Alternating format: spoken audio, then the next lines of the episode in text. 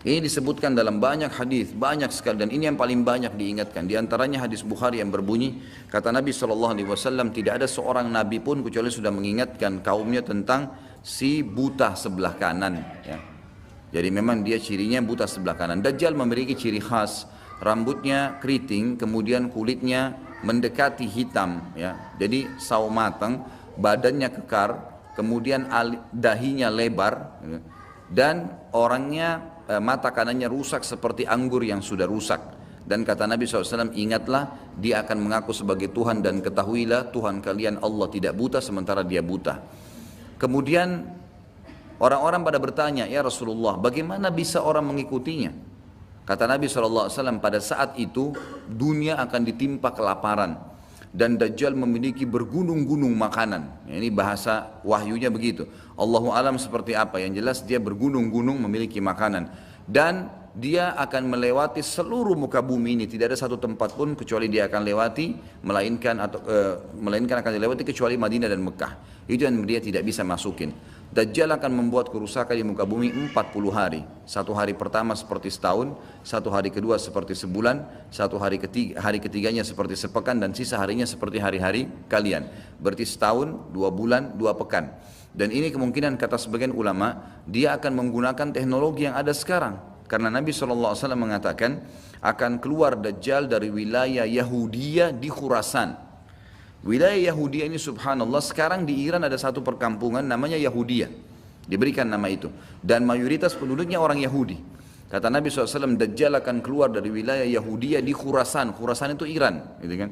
Dan sekarang ini sudah ada. Semua ini ada. Tidak mungkin salah sabda Nabi SAW. Dikatakan akan keluar dan diikuti dengan 70 ribu orang Yahudi.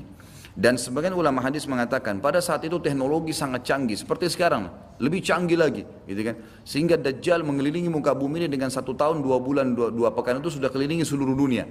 Dan setiap kali kata Nabi SAW dia memasuki sebuah wilayah dan orang-orang beriman padanya, maka wilayah itu akan subur, turun hujan dari langit, eh, eh, perekonomian mereka, ya, eh, perkebunan, peternakan semua akan subur. Dan setiap wilayah yang ditinggalkan oleh Dajjal tidak mau beriman, maka uh, akan susah hujan tidak turun dari langit, hasil mereka mengurang dan seterusnya. Jadi memang ini sabda Nabi SAW disuruh kita menghindar, bukan melawannya. Dajjal akan terus membuat kerusakan di muka bumi dan banyak sekali pengikut-pengikutnya. Kata sebagian ulama hadis, beritanya akan merambak sangat cepat dan banyak pengikutnya karena menggunakan media. Kemungkinan menggunakan media kayak kita sekarang merambat luar biasa, mudah ditangkap informasinya. Dajjal akan dikenal oleh orang-orang, akan dikenal oleh orang-orang. Jadi orang-orang akan banyak yang tidak beriman sama Allah, yang munafik, semuanya ikut. Termasuk ada yang mengaku Islam, tapi munafikin menjadi pengikutnya Dajjal. Ya. Kemudian Dajjal akan keliling terus di muka bumi, sampai dia tiba di Madinah yang diceritakan kota Madinah. Dan dia tidak bisa memasuki kota Madinah karena di setiap pintu gerbangnya ada malaikat yang menghunuskan pedang. Ada dua malaikat yang menghunuskan pedang dan menghadangnya. Maka Dajjal pun tidak bisa masuk. Allahu alam bagaimana ini terjadi tapi ini sabda Nabi SAW lalu Dajjal pun mencari gunung tertinggi yang ada di sekitar perbatasan Madinah Sebagian ulama yang pernah saya tangkap bahasa mereka mengatakan batas Madinah yang paling mudah dijangkau dan masuk adalah Wadi Akik. Wadi Akik sebuah lembah yang kebetulan dulu berada di depan kampus kami.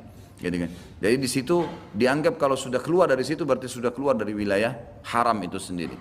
Allahu alam ini ijtihad tentunya. Tapi yang jelas Dajjal akan naik ke atas sebuah gunung kemudian dia berkata kepada para pengikutnya, apakah kalian melihat istana putih itu? Maka mereka semua melihat ke arah Masjid Nabawi Lalu mereka mengatakan iya Kata Dajjal itulah istananya Muhammad Yang aku tidak bisa jangkau Dan subhanallah sekarang Masjid Nabawi warnanya seperti istana putih gitu kan?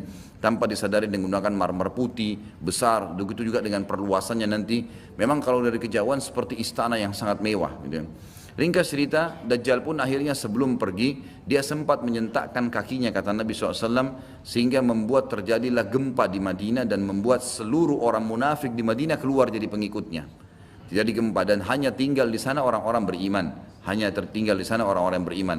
Lalu keluarlah sebelum Dajjal pergi, keluarlah satu anak muda yang kata Nabi SAW orang terbaik pada saat itu. Orang terbaik pada saat orang yang paling luar biasa imannya. Masih muda di sini ulama mengatakan istilah syab dalam bahasa Arab bisa dari mulai balik 12 tahun sampai 40 tahun. Nanti keluar seorang anak muda yang disilakan syab antara umur ini kemudian keluar dan sempat melihat Dajjal. Maka Dajjal pun mengatakan menangkapnya segera dan mengatakan saya Tuhanmu. Maka orang tersebut mengatakan kau adalah Dajjal yang telah diceritakan oleh Nabi SAW. Karena dalam hadis yang lain dikatakan setiap orang mukmin bisa melihat di dahinya tulisan kafara yang berarti kufur. Dia bisa membaca bahasa Arab atau tidak, tapi dia akan bisa membaca dengan hikmah Allah, matanya orang mukmin bisa melihat itu sehingga dia tahu ini adalah Dajjal. Kemudian Dajjal pun mengambil gergaji dan membelah dua dari kepala sampai kemaluannya sehingga anak muda itu terbelah dua dan Dajjal melewati tengah-tengahnya dan seluruh pengikutnya bersorak-sorak. Lalu Dajjal berkata, bangkitlah, bangkit kembali bersatu. Lalu kata Dajjal, apa kau sudah yakin saya Tuhanmu? Maka Dajjal mengatakan, eh, maka anak muda itu mengatakan, justru saya tambah yakin kau adalah Dajjal. Setelah itu dia berusaha membunuhnya tapi dia tidak mampu lagi. Allah sudah selamatkan. Maka Dajjal pun meninggalkan lokasi tersebut. Lalu puncaknya Dajjal menuju ke Palestina. Dan dia akan bermarkas di sebuah tempat namanya Babulut. Babulut dalam hadis. Subhanallah sekarang ini sudah ada kota di Israel yang mereka rebut wilayah Palestina sebuah seperti kecamatan ya. Kalau yang saya tangkap saya depan ada cuplikannya itu ternyata diberikan nama Babulut oleh orang Yahudi.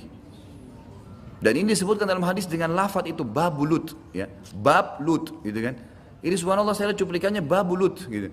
Ini luar biasa ini seperti sabda Nabi SAW. Dan sekarang mereka lagi fokus membangun menjadikan wilayah itu wilayah yang paling mewah di Israel subhanallah gitu kan Dajjal akan menuju ke sana dan sementara dia menuju ke sana, setiap wilayah yang dia lewatin, salah satunya disebutkan dalam hadis Bukhari adalah dia akan melewatin satu per, uh, uh, wilayah yang sangat banyak masyarakatnya. Ya Allah alam ini di mana? Apakah di wilayah Cina, apakah di pokoknya masyarakat komunitasnya paling besar. Kita tahu sekarang Cina sama India ini tempat yang sangat luas. Gitu banyak masyarakatnya. Dia akan melewati wilayah yang banyak masyarakatnya. Lalu kemudian dia berkata kepada pemimpinnya, Allahu alam ini presiden kah, raja kah, kepala suku kah. Dia akan berkata bahwasanya saya Tuhanmu. Maka orang itu mengatakan, apa buktinya kau Tuhan saya? Dia bilang, bagaimana kalau saya hidupkan kedua orang tuamu? Apa kau akan percaya saya Tuhanmu? Maka orang itu berkata, tentu saja. Ada Dajjal tunjukkan kuburannya. Ditunjuk kuburannya lalu Dajjal mengatakan keluarlah. Maka keluarlah orang tuanya dan berkata ibu ayahnya ikutlah pada orang ini karena eh, ikutlah pada ini karena dia adalah Tuhanmu. Maka akhirnya kepala suku atau kepala negara itu pun menyatakan ikut dan seluruh masyarakatnya ikut. Jadi luar biasa miliaran orang jadi pengikut Dajjal pada saat itu. Maka Nabi SAW sudah membongkar buat kita itu. Berkata apa? Itulah dua syaitan yang menjelma untuk menipu manusia untuk menipu manusia. Dan itu puncak terakhir sekali sebelum Dajjal menuju ke Israel. Lalu kemudian dia menuju ke Palestina, tapi disebutkan Israel dikatakan Palestina dalam hadis, lalu menuju ke sebuah wilayah yang namanya Babulut tadi. Lalu Dajjal berpesta pora di sana dengan pengikut-pengikutnya mentuhankan dia, dia berikan makanan, kaya raya, segala macam dia bisa lakukan fitnah, gitu kan. Akhirnya keluarlah pada saat sementara dia berjalan ke Babulut dan tiba di Babulut, keluarlah di Madinah Mahdi.